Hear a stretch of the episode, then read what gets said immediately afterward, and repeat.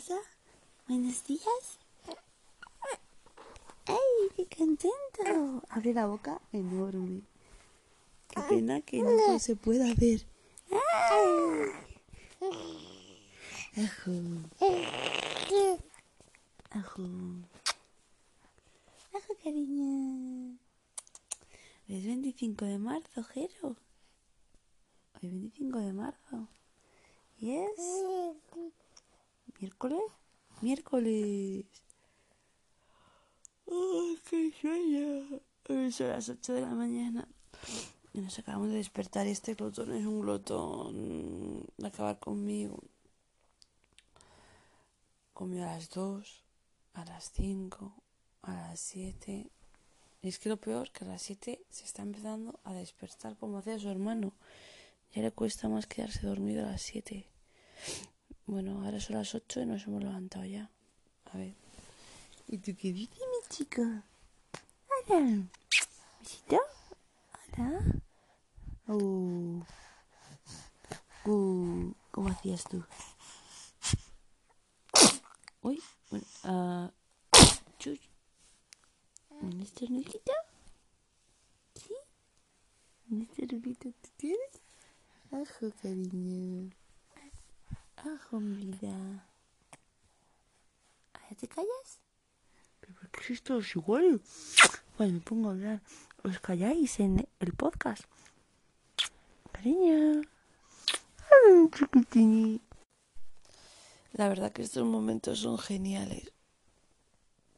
Es como una sensación de realidad total. Te preguntas, ¿es esto verdad? ¿De verdad que está ocurriendo esto? Estoy aquí metida en casa. Pero es que, no sé. Yo me meto aquí en mi burbuja, con mi bebé, a darle besos, ¿verdad? Mm. Darnos besitos, ¿verdad, cariño?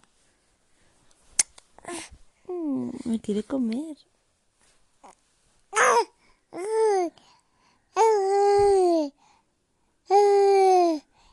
Oh. Oh, good. Y quiero que se pare el tiempo. Quiero que se pare el tiempo para estar aquí contigo. Y no paro de pensar cuando me tenga que ir a trabajar. No quiero, me quiero quedar aquí. Entonces es como que quiero acabe el confinamiento, pero por otra parte, si se alarga un poquito, eso día voy a ganar con mi bebé. No me parece ni tan mal. ¿Eh? Chiquitito. Ay, estos momentos del día son dulces y a la vez extraños.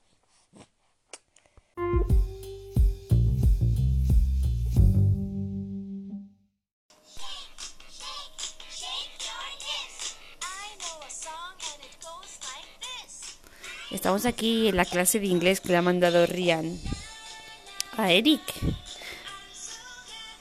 Con las canciones guays que ven en clase. So happy. Cómo mola, la verdad que mola un montón lo que envía Rian. Les ha mandado un mensajito para ver qué tal están y les echa de menos.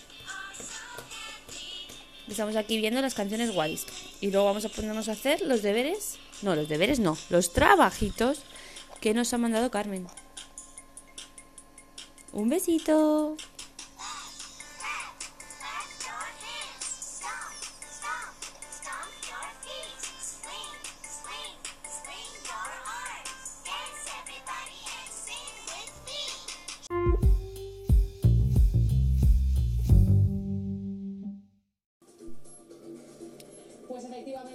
Bueno, pues nada.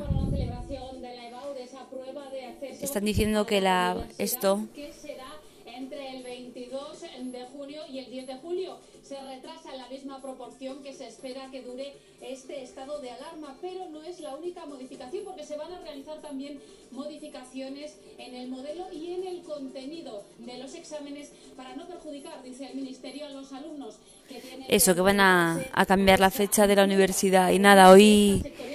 Hoy parece que, no sé, será mi percepción, pero parece como si estuviera todo un poco más loco.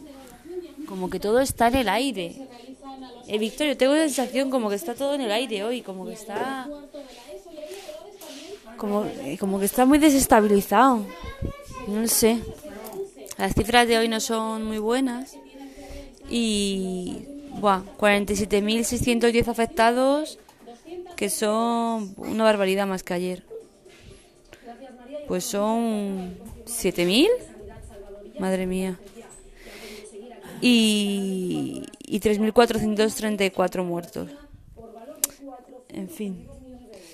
Y luego es que están pasando cosas raras, porque por ejemplo eh, han comprado 400 y pico, 430 y pico millones de, de, euros en material a China. Está como el mundo en lucha contra para coger todo este material y la verdad que está como un poco raro todo. Yo me siento como un poco desestabilizado todo, no sé. No sé, como es, una percepción un poco rara. ¿Tú no ves como que hoy está todo muy en el aire?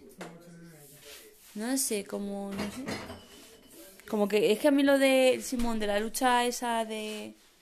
Lo que ha dicho de la lucha, estamos todos en la lucha de comprar material, me, me, ha, me ha sabido a guerra mundial, te lo juro. No sé, no sé. No, no, que te van a regalar, no, pero no sé. Madre mía. Claro, lo venden caro. Esto es una barbaridad. En fin. No sé. Y. Y nada, y luego por otro lado, cosas buenas. ¿Qué cosas buenas podemos decir? Pues que Eric y yo hemos recibido un pedido de Lidl con su regalo de cumple, ahora que no me oye, con un, un delantal y unos guantes y luego también un set de slime. Hemos hecho el primero, Rosa. Creemos que nos ha quedado bastante mal, la verdad. Era moco rosa. Nos ha quedado un poco mal, pero bueno, seguiremos probando, la verdad. Los muñecos se están hundiendo en el moco. No me digas.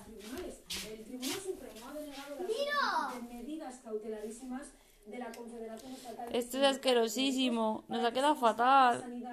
¡Se están hundiendo! Luego jugamos con ella a ver qué tal. Y nada más. Hoy no hemos salido en todo el día y no parece que vayamos a salir. Ay, vamos a comer pisto con huevo, con arroz y nada. Eso es todo.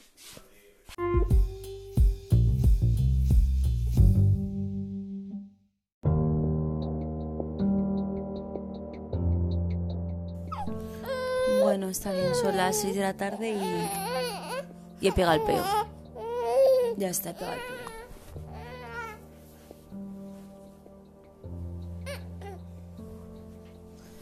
¿Que por qué pega el peo? Pues porque, porque necesito estar sola. Porque no puedo más. Porque, porque me fastidia a todos y, Víctor sale a, a leer a terraza y yo estoy haciendo otras cosas. Con los niños quemo, me, arde el culo, o sea, yo quiero estar sola. Un, te lo estoy diciendo con gero encima, o sea... Pero es que necesito estar sola. Necesito que Eric se calle. Que se calle, que se calle. Que me deje en paz. Hacer algo que me apetezca hacer. Joder, que me quiero emborrachar. Me quiero probar ropa, me quiero depilar. Quiero meterme en la ducha sola tomar un café sola. Y ahora se han ido padre e hijo a la terraza, pero estoy aquí con el bebé, es que no puedo, no puedo desconectar ni un momento, ni uno. Y necesito estar sola, sola.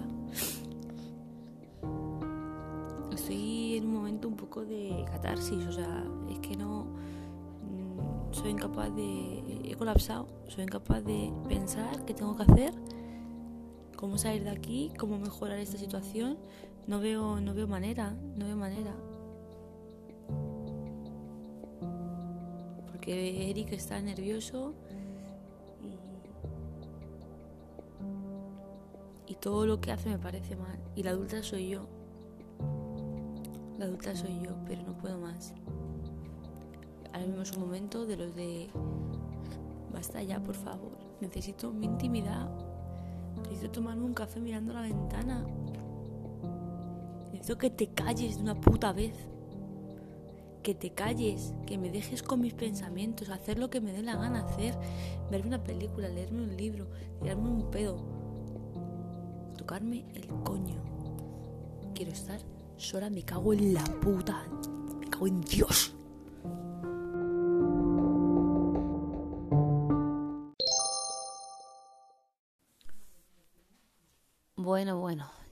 Cómo están las cosas. Y ahora ya para poder intentar completar mis sentimientos, un poquito a posteriori, le hice un relato a mi amiga Macu de Sanlúcar y os lo voy a poner aquí, porque es un brainstorming de cosas, pero me queda muy a gusto. Ahí va.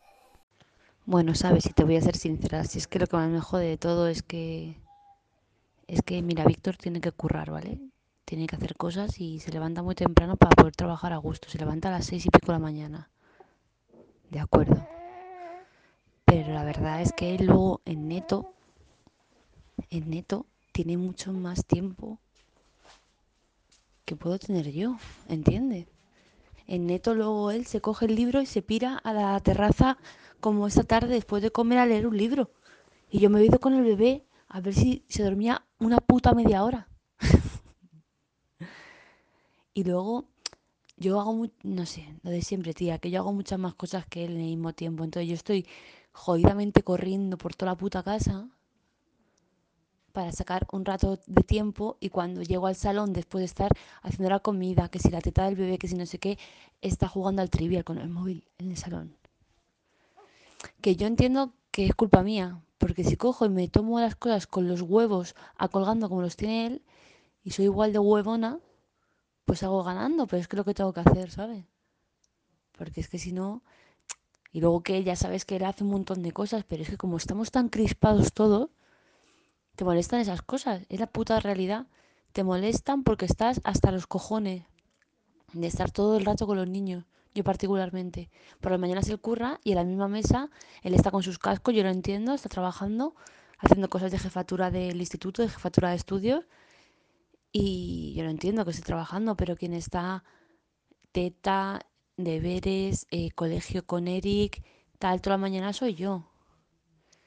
Y, y nada, tía, que es que al final en neto, pues es lo que decimos, en neto yo veo que él tiene más tiempo libre y se va a cagar, tía, y tarda 20 minutos. Y yo cago con el otro comiéndome la oreja al lado. ¿Qué te voy a contar, amiga? ¿Qué te voy a contar que tú no sufras? Pero encima, pues bueno, como, como sabrás, pues tengo al bebé. Y el bebé encima, pues debe ser que me ve a mí estresada y demanda más teta todavía, ¿sabes? Yo no sé si es que produzco menos, la oxitocina que la tengo jodida porque del estrés, pero esta noche ha pedido comer un montón de veces y eso me toca a mí. Y nada, pues eso, tío. Yo a veces me siento tan egoísta porque pienso, a ver si me voy a trabajar de una puta vez y le dejo él aquí con los niños, con su paternidad y tal. Pero por otra parte digo, anda, cállate, que bien a gustito que estás aquí con la que está cayendo en casa, teniendo la suerte de no tener que salir a la calle ni nada de eso. Pero a veces que... uf, Mira, che, espérate, te lo voy a grabar flojito, que está ahí en el cuarto. Mira, se levanta por la mañana y se pone a hacer ejercicio, que va a perder, va a ser la única persona que pierda kilos en la puta cuarentena desde que se levanta hasta cerca de las 3 de la tarde haciendo ejercicio. En la bici, esto, lo otro. Yo mientras recogiendo toda la casa, la niña, la tarea, eh, la comida, la ropa, y me dice, Macu, es que todos los días no nos vamos a sentar a las 5 de la tarde. Digo, hombre, si nos sentamos a las 5 de la tarde, pero si es que comemos a las 3 y media. Porque cuando termina de ducharse, chiquilla, ¿qué quiere? Mira, todo lo que te diga poco, embrágate que me quedo, vamos. Vamos, horroroso, todo lo que te diga poco, pero vamos, que yo ya paso, que me separto, me separto, después de esto me separto.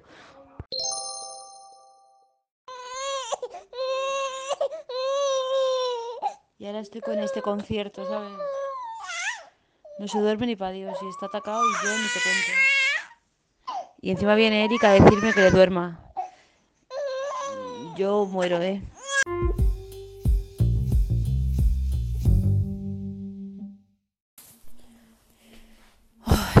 Menos mal que hay también momentos para reírse, como la forma de relatar cuentos que tiene Víctor.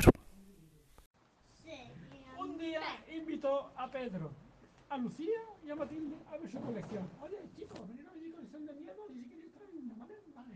Ellos también llevaron sus miedos. Pedro, un miedo nombre era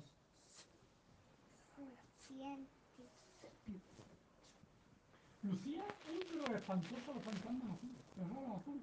Los fantasmas verdes no le tienen miedo, pero si es azul sí. Es que es de izquierda. ¿Vale? Y Matilde.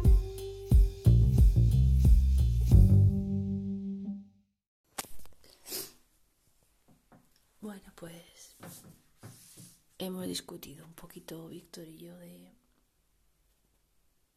de lo que de la carga mental y me ha dicho que hablo mal a Eric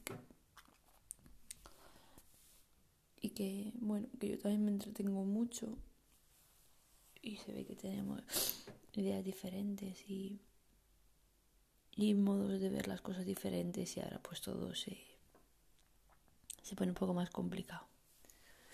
Hemos estado hablando con Katia y con sus papás, con Diego, con Natasha. Y ellos también se ve que están teniendo su, su momento de dar el peo.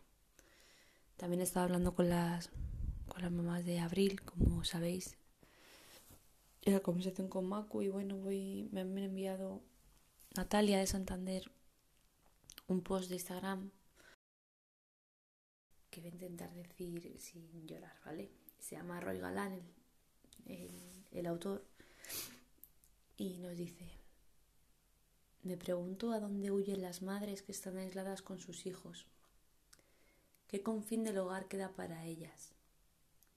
No para la que atiende, la que entretiene, la que limpia, la que cocina, la que enseña, la que prepara, la que ordena, la que recoge, la que contesta, la que manda, la que lava, la que programa la videollamada para una hora, la que dice a lavarse los dientes, la que se ocupa y se preocupa de todo, la de la carga mental, digo yo, la que se encarga y la que carga, sino para las mujeres que hay abajo de toda esa montaña, las que fueron y las que son, y las que pretenden ser a pesar de la maternidad. Me pregunto qué rincón propio les pertenece estos días. ¿Qué baluarte de la intimidad? Porque me temo que ninguno. Y aunque quieren a sus hijos e hijas, las madres también se cansan, se desesperan y se hartan. Me pregunto quiénes cuidan de las madres detrás de las ventanas. ¿Quiénes sostienen sus miedos interiores y exteriores? ¿Quiénes escuchan el ruido de sus incertidumbres cuando todo lo ocupa el ruido doméstico. ¿Cómo se puede teletrabajar cuando tiene la responsabilidad de procurar la vida? Pluriempleada menos cuando duermes y cagas. Y a veces ni eso. ¿Cómo te concentras cuando estás tan lejos de ti misma, siempre pendiente de lo que necesitan los demás? Me pregunto si los padres estos días están cumpliendo con su parte del trato vital, en estricta y solemne igualdad, sin escaqueos, sin excusas, sin es que yo no sé, si, sin en qué puedo ayudar, porque no se ayuda, se hace lo que te toca. Menos mancuernas y más valletas. Me pregunto si las mujeres tienen lugares para jugar al escondite con las madres que son. Si se deslizan debajo de las camas de sus hijos y ríen o lloran o se hacen un dedo, o se fuman un piti, o leen el hola, o se ponen tapones en los oídos, o tontean un poco por Instagram, o se cagan en todo, o gritan, o cierran los ojos y recuerdan cuando eran niñas y querían de mayores viajar al extranjero y enamorarse seis veces en una semana.